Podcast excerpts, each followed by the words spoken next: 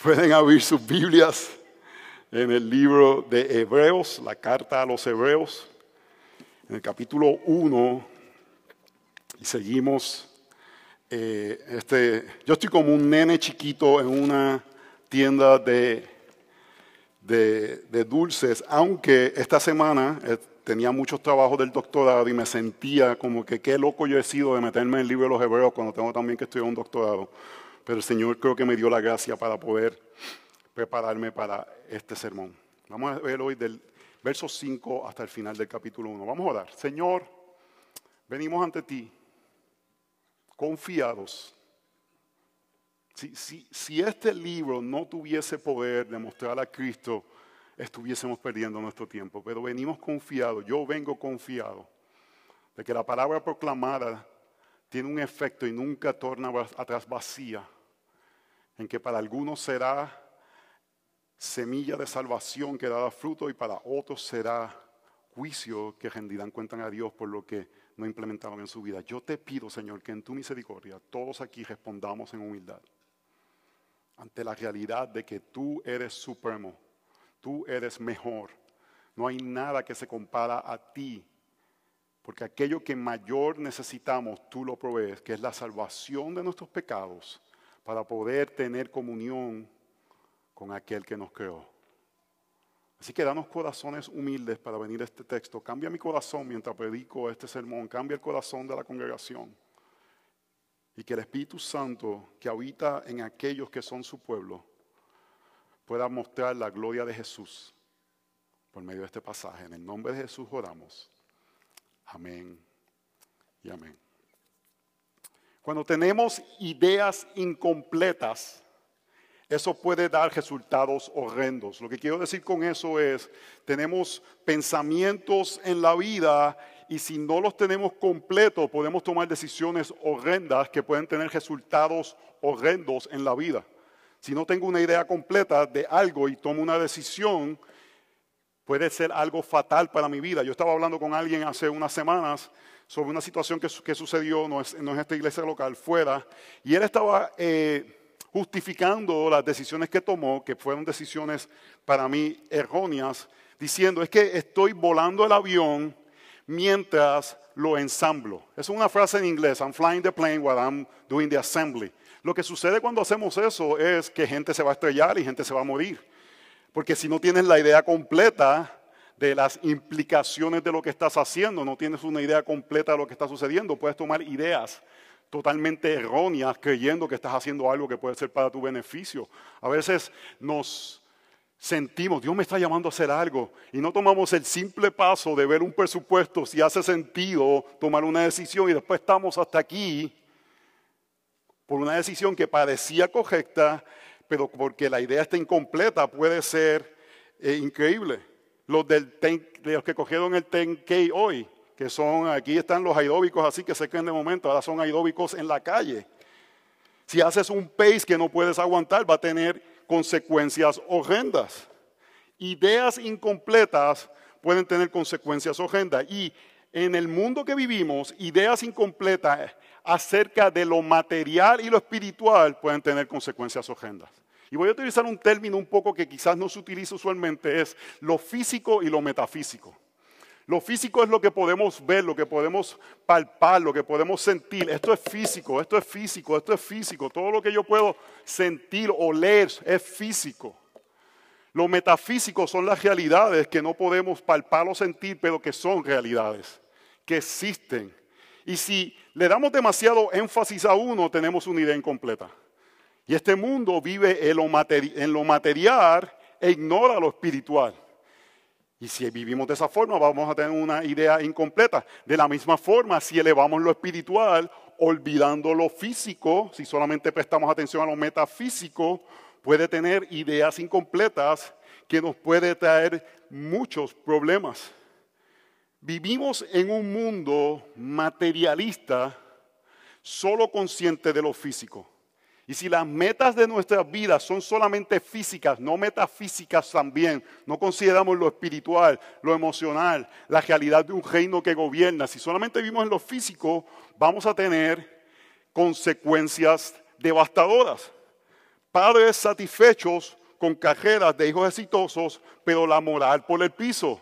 Eso se está olvidando aspectos metafísicos y porque le hemos dicho lo que importa es que tengas una carrera profesional, hay un, balance, no hay un balance en ese pensamiento que tiene consecuencias horrendas. Celebramos celebridades por sus cuentas de Twitter, cuánta gente tienen, cuántas personas le siguen, por su fama y la moral por el piso, porque vivimos un mundo que valora lo físico por encima de lo metafísico, valora lo material por encima de lo espiritual. ¿Me están siguiendo hasta ahora? Y el negar lo metafísico degrada lo físico. ¿Por qué? Porque si no hay algo metafísico, no hay un Dios que existe, no tengo que rendirle cuenta.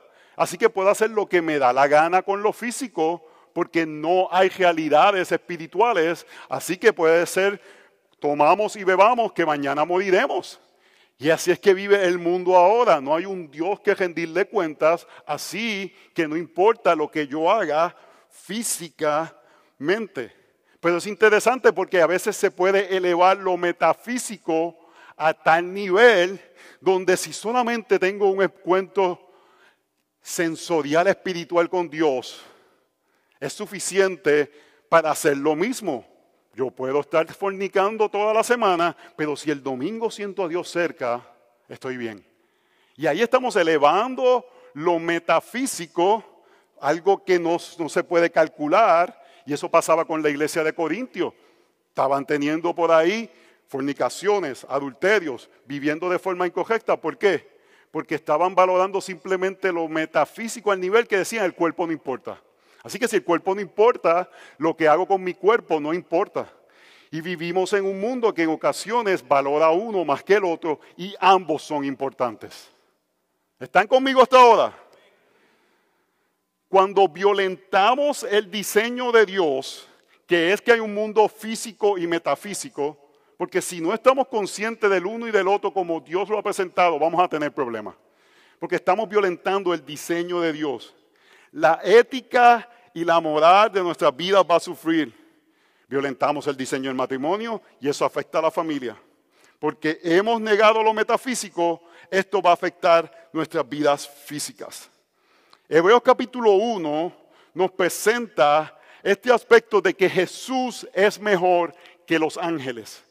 Y lo que estaba sucediendo es que esta iglesia estaba teniendo muchos problemas en lo físico. Vamos a ver en el capítulo 10 que estaban perdiendo sus propiedades, algunos de ellos estaban yendo presos, algunos estaban negando la fe y estaban tratando de buscar una solución a su problema físico y trataron de ir solamente a lo metafísico y empezaron a decir, en el antiguo pacto, en el judaísmo, ellos eran judíos, ahora cristianos, los ángeles dieron la mejor palabra. Así que volvamos a ellos para que nuestra vida física se pueda resolver.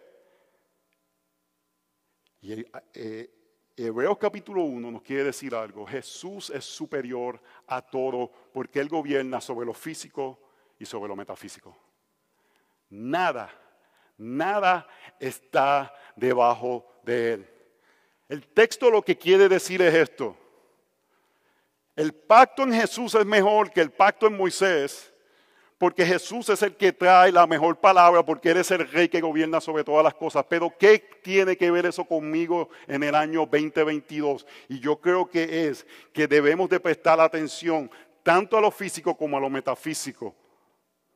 Porque estaba pasando eso en el tiempo de los hebreos, donde trataron de ver como una solución espiritual, ay, vamos a mirar a los ángeles para que solucione nuestros problemas.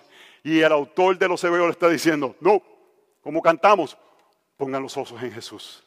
Porque Jesús es... Vamos a tratarlo otra vez. La respuesta siempre está, hasta, esta serie del Evangelio, ahora la respuesta es, no es mayor. Jesús es que es mejor. Lo voy a decir con la L al final para que alguno le coja ahí la fuerza. Hermanos, Jesús es suprema Hermanos, acuérdense, no es que simplemente es mejor, es supremamente mejor. Si hubieran unas Olimpiadas de quién es mejor en estas categorías, nadie más pudiera cualificar. Cristo ganaría todos los eventos y no hubiese un segundo lugar, porque no es solamente que es mejor, es supremamente mejor. Porque a veces podemos comparar que si KFC es mejor que Popeyes, que es mejor que Chick-fil-A, y quizás ahí hay, obviamente Chick-fil-A es mejor, pero no es algo así, no, aquí hermanos no hay competencia no hay, no hay, cercanía. Es mejor, pero no se nos puede olvidar, el supremamente mejor. No hay comparación. Y Él es supremamente mejor porque ejerce dominio en lo físico y en lo metafísico, en lo material y en lo espiritual. Y esta es lo que nos toca a nosotros. Porque Él es supremo en todas esas cosas. Nos sometemos a Él. Nos sometemos a Él. Porque Él es quien reina y gobierna. Así que vamos a leer Hebreos capítulo 1, del verso 5 en adelante. Porque, ¿a cuál de los ángeles dijo Dios jamás, Hijo mío eres tú, yo te he engendrado hoy? Y otra vez, yo seré padre para él, y él será hijo para mí. Y de nuevo, cuando trae el primogénito al mundo, dice, y adónele todos los ángeles de Dios. Y de los ángeles dice, el que hace a sus ángeles espíritus y a sus ministros llama de fuego. Pero del Hijo dice, tu trono, oh Dios, es por los siglos de los siglos, y cetro de equidad es el cetro de tu reino.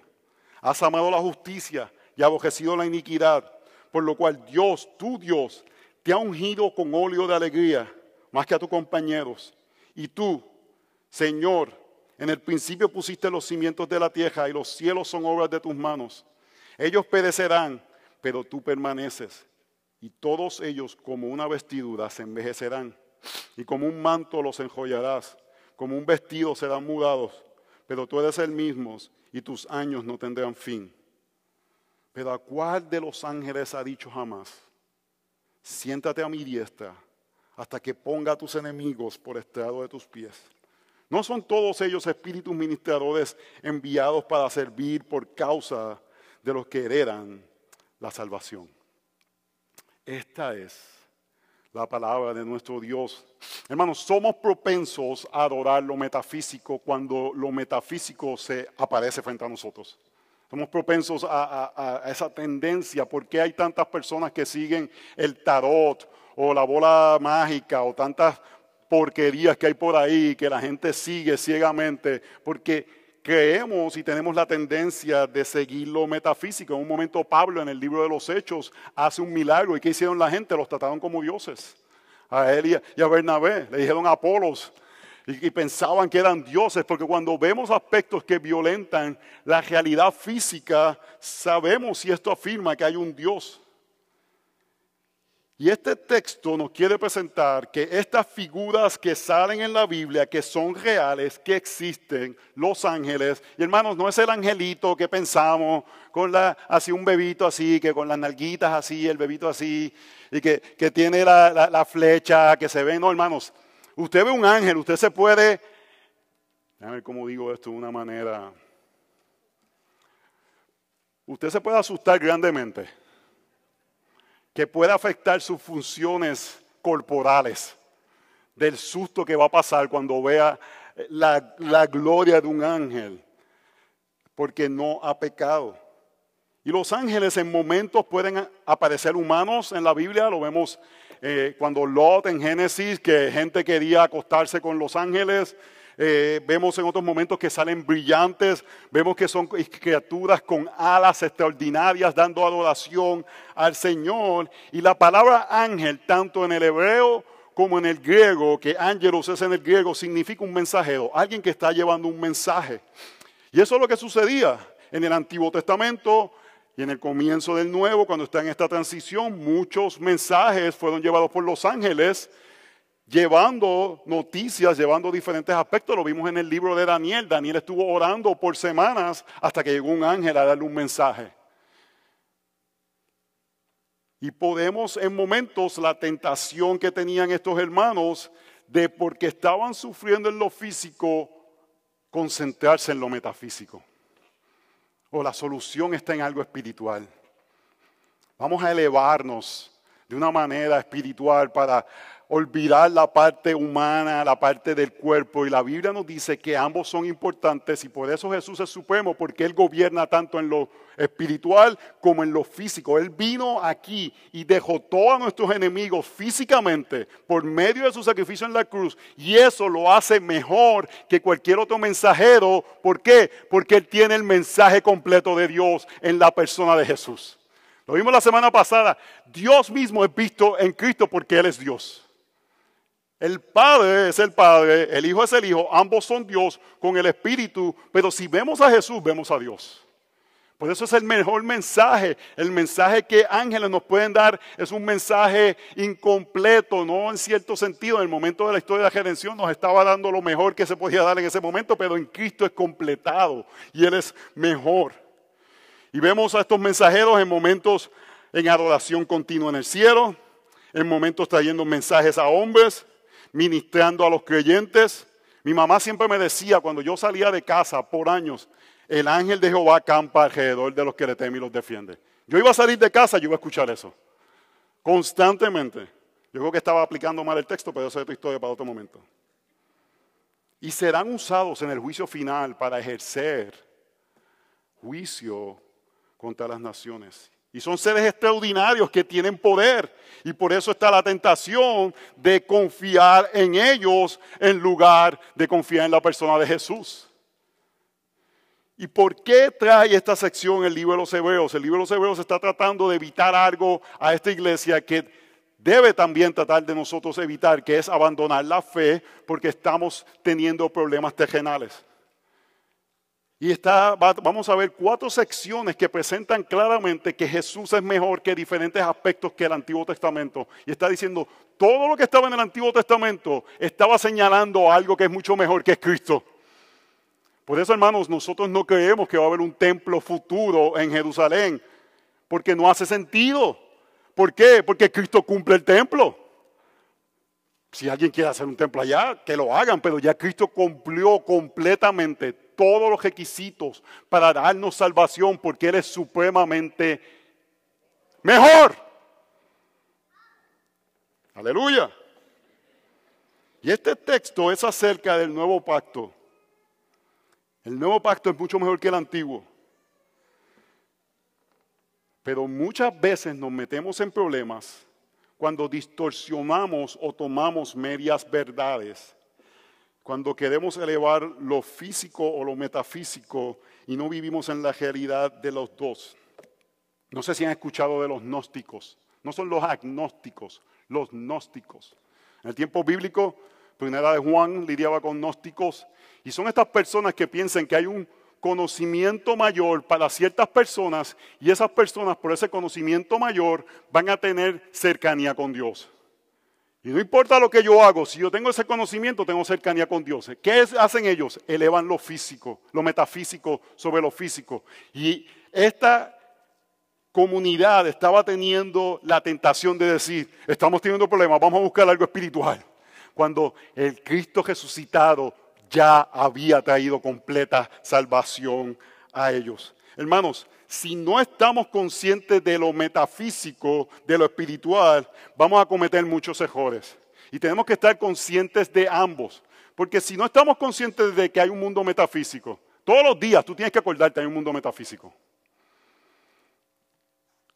Cuando los hombres subimos las computadoras, antes de, darle, antes de abrir la computadora, tú debes decir, hay un mundo espiritual, hay un mundo metafísico. Eso quiere decir que Dios me está mirando cada momento. No hay un segundo que Él no me esté mirando. Yo puedo tener y bloquear cosas, decir, darle, eh, borrar la, la, historia de la computadora.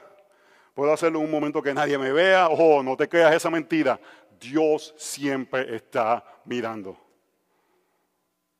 Chicas, Dios ve el escote. Tú puedes tratar de esconderte en la cultura, pensar que, no es problema porque todo el mundo viste así. Dios ve todo, todo lo que hacemos. No hay nada oculto. Todo está ante sus ojos. Así que no reducimos lo metafísico ni reducimos lo físico Porque vivimos físicamente, nuestras acciones cuentan delante de un Dios que gobierna lo físico. Así que Cristo viene a perfectamente unir almas, ambas. El Dios eterno se encarna. Por eso es superior. No hay excusa de elevar una sobre la otra. Y el Dios eterno, por medio de Cristo, lo podemos ver como el rey visible, físico, que gobierna tanto lo espiritual como lo material. Y por eso, hermanos, es digno de toda adoración. Podemos tener esta mentira de pensar que si hacemos cosas espirituales que tienen efecto en lo metafísico, ¿me están siguiendo todavía? Eso me da permiso de hacer lo que quiera en lo físico. Es un tipo de ganar la aprobación de Dios.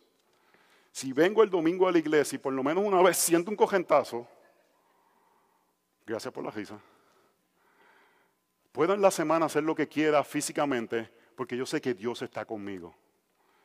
Yo te puedo objetar, puedes ir a un concierto de maná y vas a sentir el cojentazo. Puedes ir a un concierto de quien sea. Las emociones pueden ser movidas por la música. Así que tú sientas un cojentazo no quiere decir que Dios está firmando tu vida y tu estilo de vida. Así que si tú sientes un cojentazo y tú dices, Señor, en buena, con buena conciencia estoy viviendo para ti, puede ser el Espíritu Santo de Dios. Pero si en tu vida estás viviendo como un inconverso, escondido, el cojentazo puede ser un recordatorio que hay un infierno. Solamente una hermana coge el chiste. Quizás tú vives con una realidad de que en un momento en tu vida tuviste cerca de Dios de joven, pero ahora vives amargado o amargada. Y te, y te agajas a esta experiencia metafísica de un momento en tu vida, pero tu vida en el día a día no tiene un sentido espiritual. Vemos esto en el mundo evangélico moderno, esta cultura énfasis a la espiritualidad. Los muchachos jóvenes están conscientes de esto. Vive espiritualmente. Ahora mismo, en la mayoría de los lugares, mucha gente afirma que hay cosas espirituales.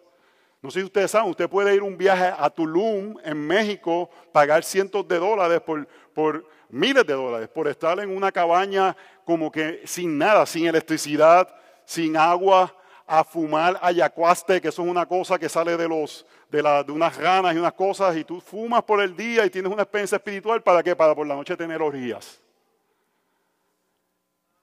Pero podemos pensar que experiencias espirituales, metafísicas, afirman lo físico y eso me da permiso de hacer todo. ¿Están entendiendo el punto que yo estoy trayendo a traer? Tenemos que vivir tanto que lo metafísico concuerda con lo físico que lo que creemos de Dios y sabemos de Él se refleja en la forma que vivimos, porque Dios se encargó y gobierna tanto en lo físico como lo metafísico. El punto es este, Jesús es supremo, Jesús es superior, Jesús es mejor, y rendimos adoración al Rey que es capaz de vencer en el mundo físico porque Él gobierna sobre todo. Así que hermanos, Cristo tiene el dominio de lo metafísico por eso nos sometemos en lo físico. Punto número uno, merecedor de adoración. Él es merecedor de adoración. ¿Y por qué merece adoración? Porque es el Hijo de Dios. Porque es el Hijo de Dios. El 5 de junio, si no me equivoco, es la coronación del rey Charles en Inglaterra. ¿Por qué va a ser coronado rey? No es por su capacidad moral, porque sabemos todos los diferentes incidentes morales y éticos de él. Tampoco pareciera que es el hombre más intelectual del mundo. ¿Por qué va a ser rey? Porque es el hijo de la reina. Y eso tiene privilegios. Ser hijo del rey tiene privilegios. Hermanos, ser hijos tiene privilegios. Ser hijo de alguien tiene privilegios. Si usted es hijo de José Torres, va a tener el privilegio de tener eh, contactos en la industria farmacéutica, porque él tiene eso en esa área. Joey y Janel se han criado amigos de su Michelén, Miguel Núñez, como si fueran nada. ¿Por qué? Porque es el privilegio de ser hijos míos, porque Miguel y su mujer son mis amigos. Y la gente llega y suger un, así, así, todo nervioso a coger un, un, un, autógrafo de su gel, qué sé yo, y Joe y lo ven como su gel. ¿Por qué? Porque al ser hijos míos, se han criado con acceso de ser amigos de ellos. Ser hijo trae privilegios. ¿Entienden el punto? Lo que esta primera sección, una de las cosas que quiere decir, porque eres hijo de Dios, va a ser coronado. Y lo que el ministerio de Cristo demostró en la tierra por medio de su obra perfecta por el Evangelio es, Él es el Hijo de Dios. Algo que quiero decir antes de continuar. El libro de los Hebreos, el autor asumía que los que leían sabían el Antiguo Testamento. Y él va a citar constantemente Antiguo Testamento. En ocasiones yo voy a ir a los textos yo les animo que ustedes en la semana hagan la asignación de los textos que yo no voy, vayan y vean el contexto de esos textos en diferentes lugares, para que aprendamos a cómo leer nuestro Antiguo Testamento a la luz del Nuevo Testamento. Eso es lo que está haciendo el autor de los Hebreos. Él está interpretando el ministerio de Cristo con la Biblia que tenía en ese momento, que era el Antiguo Testamento, y por eso está citando constantemente el Antiguo Testamento. Y el punto que él está tratando de traer, porque Dios es el Padre, Él proclama el lugar del Hijo, que es su Hijo, y por eso merece nuestra oración. La primera cita que está dando es, Hijo mío tú, eres tú, yo te he engendrado hoy. ¿De dónde sale eso? Salmo 2.1. El Salmo 2.1, el Salmo 2 es una liturgia de coronación. Era un salmo que se hizo en un momento que se iba a coronar un rey y se convierte en una liturgia que declara la coronación de ese rey. Y ese salmo, en el salmo, el verso 1 del salmo 2 dice, ¿por qué se subleman las naciones y los pueblos taman cosas vanas? El salmo es acerca de uno, se está coronando un rey en el Antiguo Testamento, sabemos que la, expresión mayor de reinado va a ser en la persona de Cristo. Pero comienza diciendo, este, este rey, vamos a coronarlo. ¿Y por qué se subleman las naciones? Y los, los pueblos aman cosas vanas porque no creen que hay un rey. Al final del día tú puedes decir, ¿por qué yo peco contra Dios? Porque no creo que hay un rey. Porque yo no creo que Él gobierna. Porque yo no creo que Él está en lo metafísico gobernando y mirándome y me doy yo el permiso de determinar lo que puedo hacer en lo físico. Así que cuando está diciendo que dice en el verso en el verso 5 y dice yo seré padre y él será hijo para él y para mí. perdón, en el verso 5, hijo mío eres, tú, yo te he engendrado hoy, lo que está diciendo es, Él es mi hijo y por ende las naciones se van a someter a Él. Y si se están revelando ahora, un día le va a llegar el momento. ¿Están conmigo todavía? Hebreo, hermano, vamos a citar neuronas. Acuéstese temprano el sábado. ¿Por qué tomamos el pecado livianamente? Porque nos olvidamos que hay un rey. Y este texto está diciendo que Dios dice, tú eres mi hijo, yo te he engendrado hoy. Esa palabra engendrado pareciera que eh, Cristo pudiera haber sido creado. El punto que está diciendo es, luego de su encarnación, muerte, resurrección y ascensión, Él fue ahí declarado Hijo de Dios y Rey sobre todas las naciones. Su ministerio en la tierra le hizo merecedor del título de Hijo de Dios y por eso Él merece nuestra adoración. Y de ahí el autor de los Hebreos nos lleva a segunda de Samuel 7. Hermano, segunda de Samuel 7 es uno de esos textos que en nuestras mentes deberíamos saber de qué trata, sin que, sin que pensáramos. Y segunda de Samuel 7 es un texto donde David trata de hacerle un tabernáculo, un templo a, a Dios y Dios le dice, estate quieto, Date quieto ahí, David, porque yo soy quien tomo esas iniciativas. Es más, yo te voy a dar a ti una bendición y esa bendición es que te daré un, gobierno eterno. Y le está diciendo, tú vas a tener uno y ese va a ser eternamente rey. yo seré padre para él y él será hijo para mí. En 2 Samuel 7:12 dice, cuando tus días se cumplan, ¿quién? ¿Los días de quién? De David. Y reposes con tus padres, levantaré a tu descendiente después de ti, el cual saldrá de tus extrañas y estableceré su reino. Él edificará casa a mi nombre y yo estableceré el trono de su reino para siempre. ¿Salomón era ese? No, hermanos, porque Salomón se murió. Por la línea de David, en la persona de Cristo, dice, yo seré padre para él y él será hijo para mí. Hermanos, la combinación del Salmo 2 y segunda de Samuel muestra que hay una relación íntima entre el Padre y el Hijo nos muestra que los ángeles no pueden estar al nivel de Jesús. ¿Por qué? Porque Jesús es el Hijo de Dios. Jesús no es una figura como angelical, es el Hijo de Dios. Y su entrada de primogénito, hermanos, estas son buenas noticias, nos permite a nosotros entrar a los como hijos de Dios por medio del Hijo de Dios. Así que su su coronación que vemos en este texto, lo que nos dice es que Él gobierna sobre todo lo espiritual.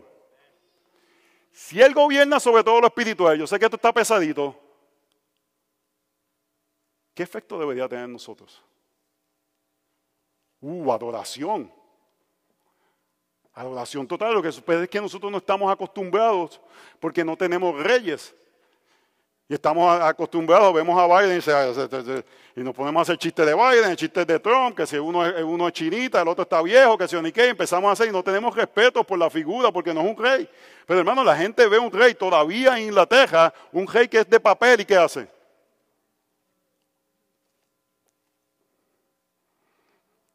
Nuestro rey ni se compara. Si entendemos que Él es el Hijo de Dios, y por ende merece oración. Oh, hermanos, vivimos completamente entregados a Él. Si Él gobierna lo espiritual, porque está ahora, es, es declarado Hijo de Dios por siempre, adoramos ahora en lo material. Verso 6. Y de nuevo contra el primogénito del mundo dice, y adore todos los ángeles de Dios. Este es el Salmo 97. En el verso 6 del Salmo 97, en el Salmo 97 dice, adoren todos los ángeles de Dios. ¿Usted sabe cómo comienza Salmo 97?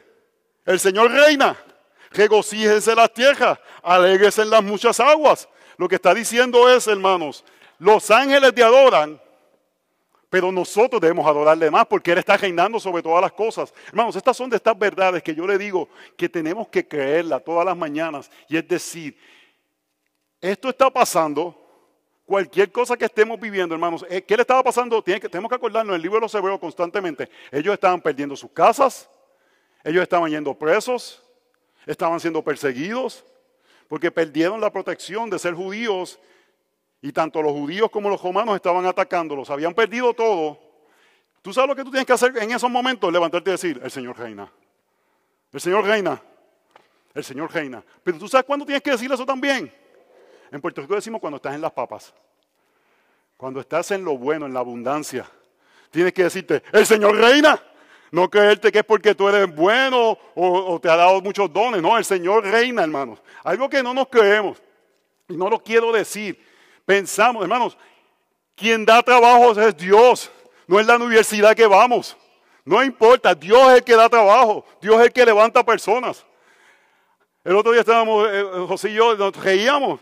Si yo vi a ese muchacho allí en Mayagüez y yo ahí con frenillo y él ahí, mire, el que da, el que, el que hace que uno pueda seguir hacia adelante es Dios. ¿Por qué? ¿Por qué? Porque Él reina. Porque Él reina. Él es el que, el que determina. Y en la, en la, abundancia, en las papas, ustedes dicen, ¿cómo dirían en otros países que estás en la abundancia? Estás en, en lo bueno, así como, ¿cómo dirían en México? En Sopaplán, ¿cómo dirían? Zapolán, ¿cómo es? ¿Cómo es? Zapopan, ¿cómo dirían Zapopan que estás en la abundancia ahí? Ah, pero no, tiene que haber una mejor Nosotros decimos en las papas. Estás en las papas. Estás, gozando, estás en la abundancia. ¿Cómo dirían los dominicanos ahí? Ay, bendito sea el Señor. En adhesivo, ¿cómo dirían ahí el cercadillo? En las papas, bueno. sea, tú estás en lo mejor, tú tienes que decir, el Señor reina. Y cuando la cosa, en Puerto Rico decimos, cuando el limber está agrio, el limber es una cosa que uno chupa que está hecho de hielo. Entonces es un limber y si no le pusiste azúcar de limón, si el limber está agrio, que la cosa está difícil, ¿qué decimos? El Señor reina en ambas, porque es el Hijo de Dios, Él gobierna, nada sale de su control, ni los ángeles, los ángeles lo adoran a Él. Mira lo que dice, que hace a sus ángeles espíritus y a sus ministros llama de fuego. El punto es, hermanos, Él es el Hijo de Dios, Él es mayor que los ángeles. Nosotros vivimos en adoración a Él. Y aquí nos tenemos que hacer una pregunta que es importante, hermanos. Y yo he hecho esta pregunta muchas veces. Yo espero que ustedes sepan contestarla. Porque si el rey, él es rey, porque es hijo de Dios, eso significa que debemos de darle adoración. ¿Qué pregunta me debo yo hacer? ¿Cómo debo adorar a Dios? ¿Qué demanda Dios de mí? En verdad, hermanos, que a veces creemos que las cosas son al revés. Que nosotros le dictamos a Dios cómo vamos a vivir. Me acabo de comprar un libro que se llama Cómo mi cuerpo adora al Señor. Y es la parte de qué dice la Biblia acerca de cómo debo utilizar mi cuerpo durante el tiempo de cánticos juntos. Yo no soy el que determino eso, hermanos. Yo tengo que ser la Biblia el que determina eso. Y eso debe ser cada parte de mi vida. ¿Cómo debo adorar a Dios? Eso debe ser una pregunta constante. En esta situación, ¿cómo debo adorar a Dios? Porque si eres el Hijo de Dios y Él reina, respondemos en adoración. Cristo tiene el dominio de lo metafísico. Por eso nos sometemos en lo físico, hermanos. Punto número dos, Él es digno de ser rey. Así que Él no es solo el Hijo de Dios, no es solo una deidad. Porque si vamos a, todo esto de Grecia y toda esa gente, tenían un montón de deidades. No es que Cristo es una deidad entre deidades, es que Él merece adoración porque es el Dios. Y no solamente es Dios, es rey. Verso 8. Pero el Hijo dice, tu trono, ahí rápido te lo dice, tu trono. ¿Quién tiene un trono? Lo que que nosotros creemos que el toile es un trono. Pero no eso, nosotros no tenemos ningún trono. Nos hemos creído que los hombres a veces porque en la casa, la cocina, todos lados, lo que nos queda es el toile y decimos el trono. Pero hermanos, no, nadie tiene un trono. El problema es que nos hacemos tronos y que creamos tronos. El único que tiene un trono es el rey. Y él dice, tu trono, oh Dios, es por los siglos de los siglos. Y cetro de equidad es el cetro de tu reino. Has amado la justicia y aborrecido la iniquidad, por lo cual Dios, tu Dios, te ha ungido con oro de alegría, más que a tus compañeros. Verso 10. Y tu Señor en los principios pusiste los cimientos de la tierra y los cielos son obras de tus manos. Ellos perecerán, pero tú permaneces y todos ellos como una vestidura se envejecerán, y como un manto los enjollarás, como, como una vestidura serán mudados, pero tú eres el mismo, y tus años no tendrán fin. Comienza diciendo, pero del Hijo dice. ¿Qué es lo que está diciendo? El texto está haciendo un contraste entre los ángeles y el Hijo. Y el punto es, no hay comparación. No, no, no, hay, no, hay, no hay competencia. No se pueden ni comparar. ¿Y qué dice de Cristo? Es Jehová él reina, es eterno, es mucho mejor de los ángeles. De pequeño, cuando era chico, mi mamá me hacía esta oración, bendito. Era mi, mi abuelito también me la hacía. Ángel de mi guarda, dulce compañía, no me desampares ni de noche ni de día. Las horas que pasan, las horas del día, si tú estás conmigo, serán de alegría. No me dejes solo, sé en todo mi guía. Sin ti soy chiquito y me perdería. Ven siempre a mi lado, tu mano en la mía. Hermanos, ¿usted sabe que esa oración es, eh, qué es? Es una herejía. Es una herejía. Porque está pidiendo cosas de los ángeles que solamente Dios puede hacer. Mete, dice, no me desampares. El punto del texto es, si Jesús es rey, a quien clamamos que no nos desampare es el rey. Los ángeles tienen una función pero si tú vas a un lugar cometes una ofensa, o ponle que estás en peligro, tú vas a pedir ayuda de la policía, pero tú sabes que la policía al final es un representante del gobierno. Y el punto de esto es porque en momentos en la historia de redención, los ángeles han tenido un rol, no quiere decir que ellos gobiernan. Quien gobierna es la persona de Dios. Él es el único que, que, nos puede cuidar, proteger, porque Él no es solamente Dios, Él es rey. Y el rey gobierna. Y nos dice de dos formas cómo Él es rey. Él tiene un trono, verso 8, pero tu trono.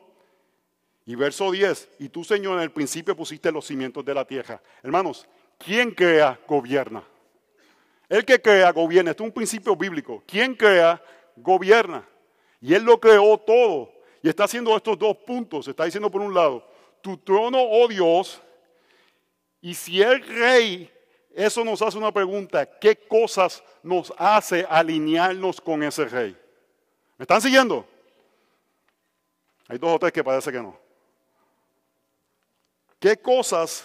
Y en el verso 9 nos dice, has amado la justicia y aborrecido la iniquidad. ¿Qué quiere decir eso? Has amado el reflejar la ley de Dios y has odiado el pecado. Oh hermanos, eso debe caracterizar a los creyentes.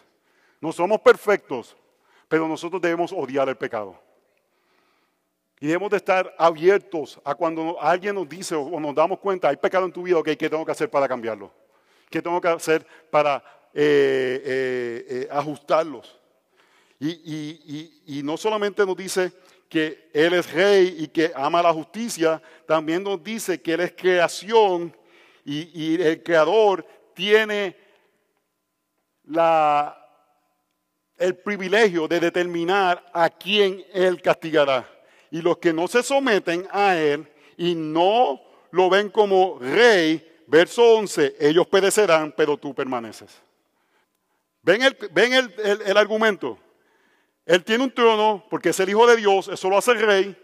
Él es el creador y por ende, porque es creador y rey, puede decir, a ti te voy a destruir.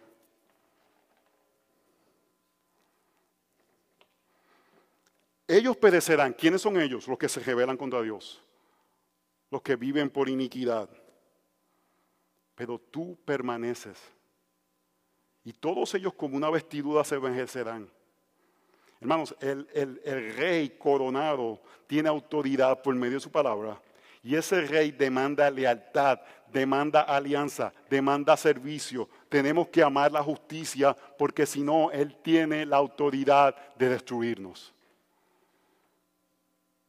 E, esta confusión que vivimos ahora de creer mentiras. ¿Usted sabe por qué nos creemos mentiras o consideramos mentiras? Porque no creemos que Él permanecerá. El texto dice, ellos perecerán, pero tú permaneces.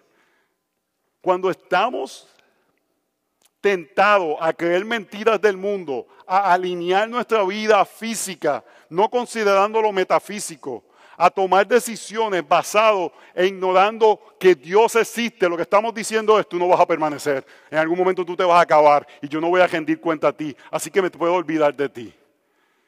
Así que no podemos negar esa realidad metafísica de que Dios permanecerá por siempre. Y aunque parezca ahora que nos estamos saliendo con la nuestra, nadie se sale con la nuestra, porque todos algún día estaremos delante de Él rindiendo cuentas. Eso es una realidad. Entonces, si Él es rey y Él creó, vivimos sometidos a Él, hermanos. No alineamos nuestras vidas con prioridades y tenemos metas mundanas, hermano, me incluyo yo, porque no creemos que Él permanecerá. Realmente tenemos que creer eso, Él va a permanecer. Hay algo que yo no puedo ver, no lo puedo ver ahora porque hay algo físico que me lo impide, pero yo creo que metafísicamente hay algo que está sucediendo ahora mismo y es que Él está reinando sobre todas las cosas. Y eso debe informar mi vida diariamente de que el Hijo de Dios ahora es declarado rey y porque es creador, el texto nos dice que por su, por su voz fue creado todas las cosas, Él tiene la autoridad de destruir a aquellos que se rebelan contra Él. Y eso es parte del Evangelio, hermanos. Pero qué buenas noticias nos da el Evangelio de que Jesús se hizo hombre para darnos la esperanza, porque la destrucción que pudiera venir hacia nosotros realmente cayó sobre la persona de Jesús. Y aquellos que ponemos nuestra esperanza en Él, tenemos una esperanza eterna. No tenemos que temer a ese momento. ¿Por qué? Porque yo creo que algo existe metafísicamente, de que Cristo en esa cruz, su mayor sufrimiento no fue el sufrimiento físico, su mayor sufrimiento fue que él recibió toda la ira de Dios, incluyendo la ira que yo merecía por mis pecados. Y eso me hace libre de ahora vivir para Él. Pero hermano, no es, ay, qué bueno, ya Cristo pagó mis pecados. No, Señor, ¿cómo puedo vivir para ti completamente? Son cosas que no vemos pero son cosas que debemos de creer profundamente porque van a influenciar y van a decir cómo vivimos en el día a día, día. Hermanos, hay cosas que tenemos que creer. Y esta es una de ellas. Jesús reina. Y toda nuestra vida, porque Él es el Hijo de Dios, está sometida a Él. Así que hermanos, Cristo tiene el dominio de lo espiritual, metafísico, por eso nos sometemos en lo físico, en lo material. Él merece adoración por ser Dios, ya vimos eso, porque es el Hijo de Dios. Él merece adoración porque es rey, está en trono y creador. Y ahora nos dice que Él es capaz. Hermanos, pueden haber un rey bien inepto. Pueden haber políticos bien ineptos, no voy a mencionar ninguno. Pero lo que nos está diciendo, hermanos, es que la obra de Cristo fue capaz y suficiente de lograr a lo que iba a ser. Porque él podía ser hijo de Dios, podía ser rey, pero no podía ser capaz de lograr lo que salió a hacer. Pero él lo pudo hacer. Verso 13. Pero, ¿a cuál de los ángeles ha dicho jamás, siéntate a mi diestra hasta que ponga a tus enemigos por estrado de tus pies. No son todos ellos espíritus ministradores enviados para servir por causa de lo que, de lo que le darán la salvación. Lo que está diciendo aquí, hermanos, el autor de los Hebreos es, es que por consiguiente Cristo tiene la capacidad de darnos victoria, porque Él efectivamente venció y es el único que puede darnos victoria. Y porque Él es capaz de hacer eso, rendimos completamente nuestras vidas a Él. No buscamos un angelito, no buscamos algo espiritual, no buscamos una experiencia que me sienta que soy espiritual para yo poder ser el rey sentado en el trono, sino que sabemos, hermanos, yo no creo que decir dejemos que Cristo se siente en nuestro trono, no hermanos, Él está sentado en el trono. La pregunta es si reconocemos o no reconocemos que Él está sentado en el trono. Tú no tienes ningún trono, tú quizás te puedes creer que tienes un trono, pero la realidad es que Él no se mueve del trono. Él está sentado, Él está gobernando. Decimos, voy a pedir si le permito que gobierne en el trono de mi corazón. Hermanos, no hay nada que salga de su dominio. Él está sentado en el trono. Él gobierna. La pregunta es si creemos que ese gobierno que es hecho por su obra redentora es capaz. Y el autor de los Hebreos nos está diciendo, es capaz de lograrlo. ¿Por qué? Porque siéntate a mi diestra hasta que ponga a tus enemigos por estrado de tus pies. ¿Cuáles son esos enemigos, hermanos? Son los nuestros. Es Satanás, es el pecado y es la muerte. Oh, hermanos, yo le dije, mi mamá está esperando que llegue ese día. ¿Cuál es mi esperanza? Que Cristo venció la muerte. Él venció la muerte. Si, si no creo eso, pobre de nosotros, dice Primera de los Corintios. Pero porque Él es hijo de Dios, es rey, pero no solamente eso, es capaz. Oh, hermanos, qué glorioso es nuestro Salvador. ¿Cómo no hemos de decir, wow? Yo creo que, que, las damas se pueden relacionar esto más que los hombres. Cuando somos jóvenes, los hombres usualmente estamos ahí detrás de la muchacha. Uy, qué linda, qué linda, qué linda. Pero las chicas usualmente, quizás en el mundo moderno, hemos perdido eso un poco porque le han dicho a las mujeres que tienen que pensar como los hombres, pero históricamente la mayoría de las damas buscaban un hombre que la protegiera, capaz de proteger, capaz de proveer, que la hiciera sentir segura. Y, y, el tipo está más feo que una patada en la espinilla. ¿Usted sabe lo que es la espinilla? Esto aquí. La pantorrilla. El, tipo está más feo que una patada en la pantorrilla y la muchacha está, ay, es que, ¿por qué? Porque ella lo ve y dice, él es capaz. Él es capaz de protegerme, él es capaz de... Y la muchacha dice, pero si esta muchacha no ha visto lo feo que es ese muchacho. A Katy le decían las amigas, pero tú no has visto lo feo que es él. No estoy, no estoy bromeándote. Una amiga que le decía, tú lo has visto esa nariz. Le decían, cuando lo vas a besar, tú vas a tener que cerrar los ojos, ¿verdad? Y ella estaba así, hermano. Y parte es porque ella decía, él, es un hombre, él es capaz, en un mundo de niños, él es un hombre. Él me va a proteger, él me va a proveer. Hermanos, Jesús, Jesús es capaz de hacer lo imposible, darnos salvación, darnos acceso al Padre. ¿Cómo no ha de merecer nuestra oración? ¿Cómo no solamente nuestra oración? ¿Cómo no debemos de estar como la muchacha adolescente, así con las babas por fuera, diciendo, wow, qué glorioso es nuestro Salvador, qué hermoso es nuestro Redentor, cómo no es de amarlo, cómo no es de mi vida ser rendida hacia Él, si es lo más glorioso que existe supremamente. Porque aquí dice que va a poner a los enemigos postrados a sus pies. Ese es el Salmo 110.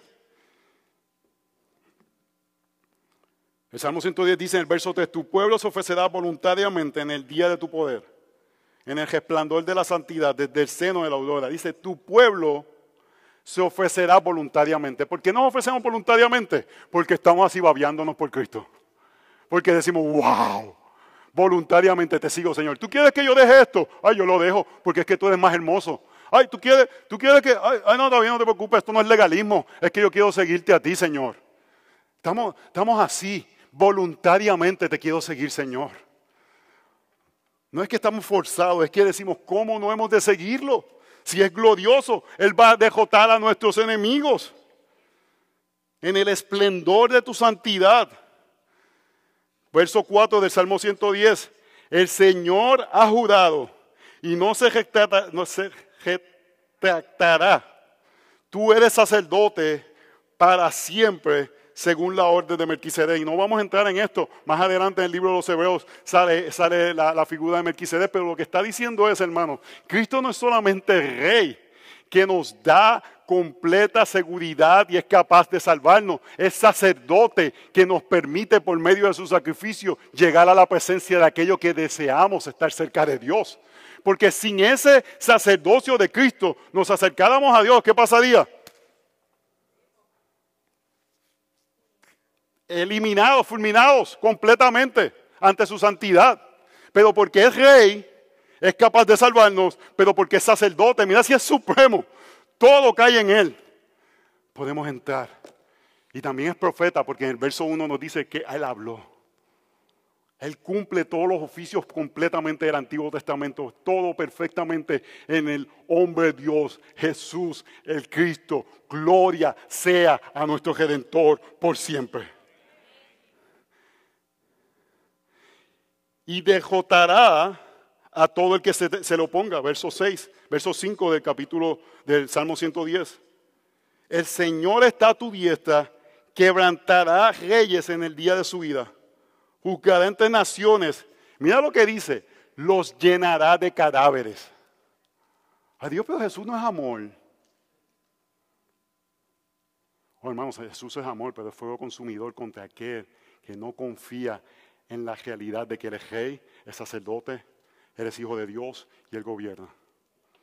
Esta mañana yo estaba guiando con Yanel, yendo a un lugar que estábamos recibiendo a los aidóbicos que llegaban.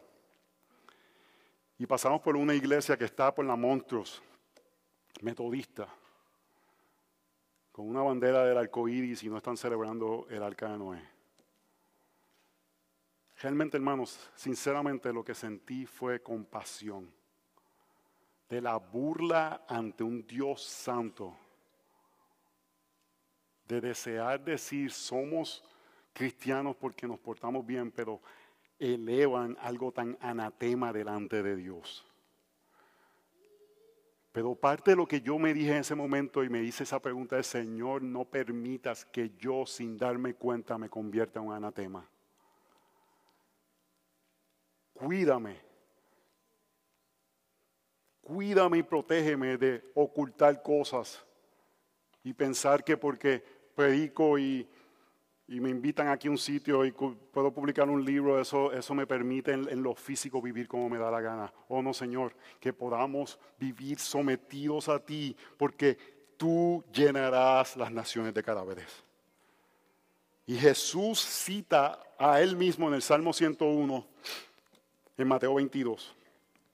Y no voy, no voy a entrar en el texto, pero lo que Jesús está diciendo es, ¿cómo es que David dice, en el Salmo 101, verso 1 dice, dijo el Señor a mi Señor, siéntate a mi diestra hasta que ponga tus enemigos debajo de tus pies. Dice, ¿cómo es que David dice que tiene un Señor si David era el rey? Y lo que está diciendo Jesús es, es que el Señor ahí es Dios.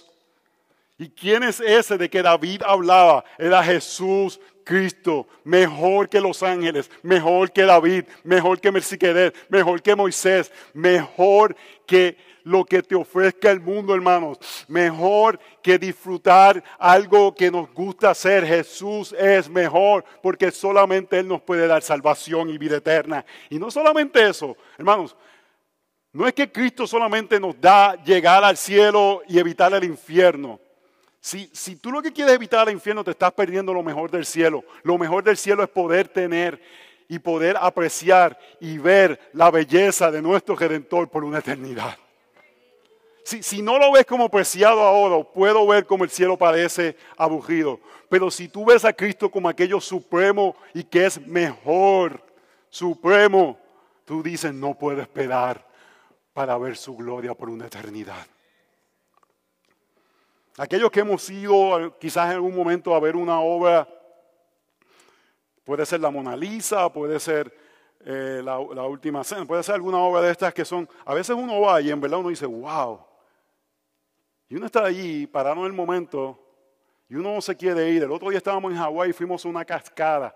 Y a mí me fascinan las cascadas. Mis hijos dicen que ellos ahora es que se enteran que a mí me fascinan las cascadas.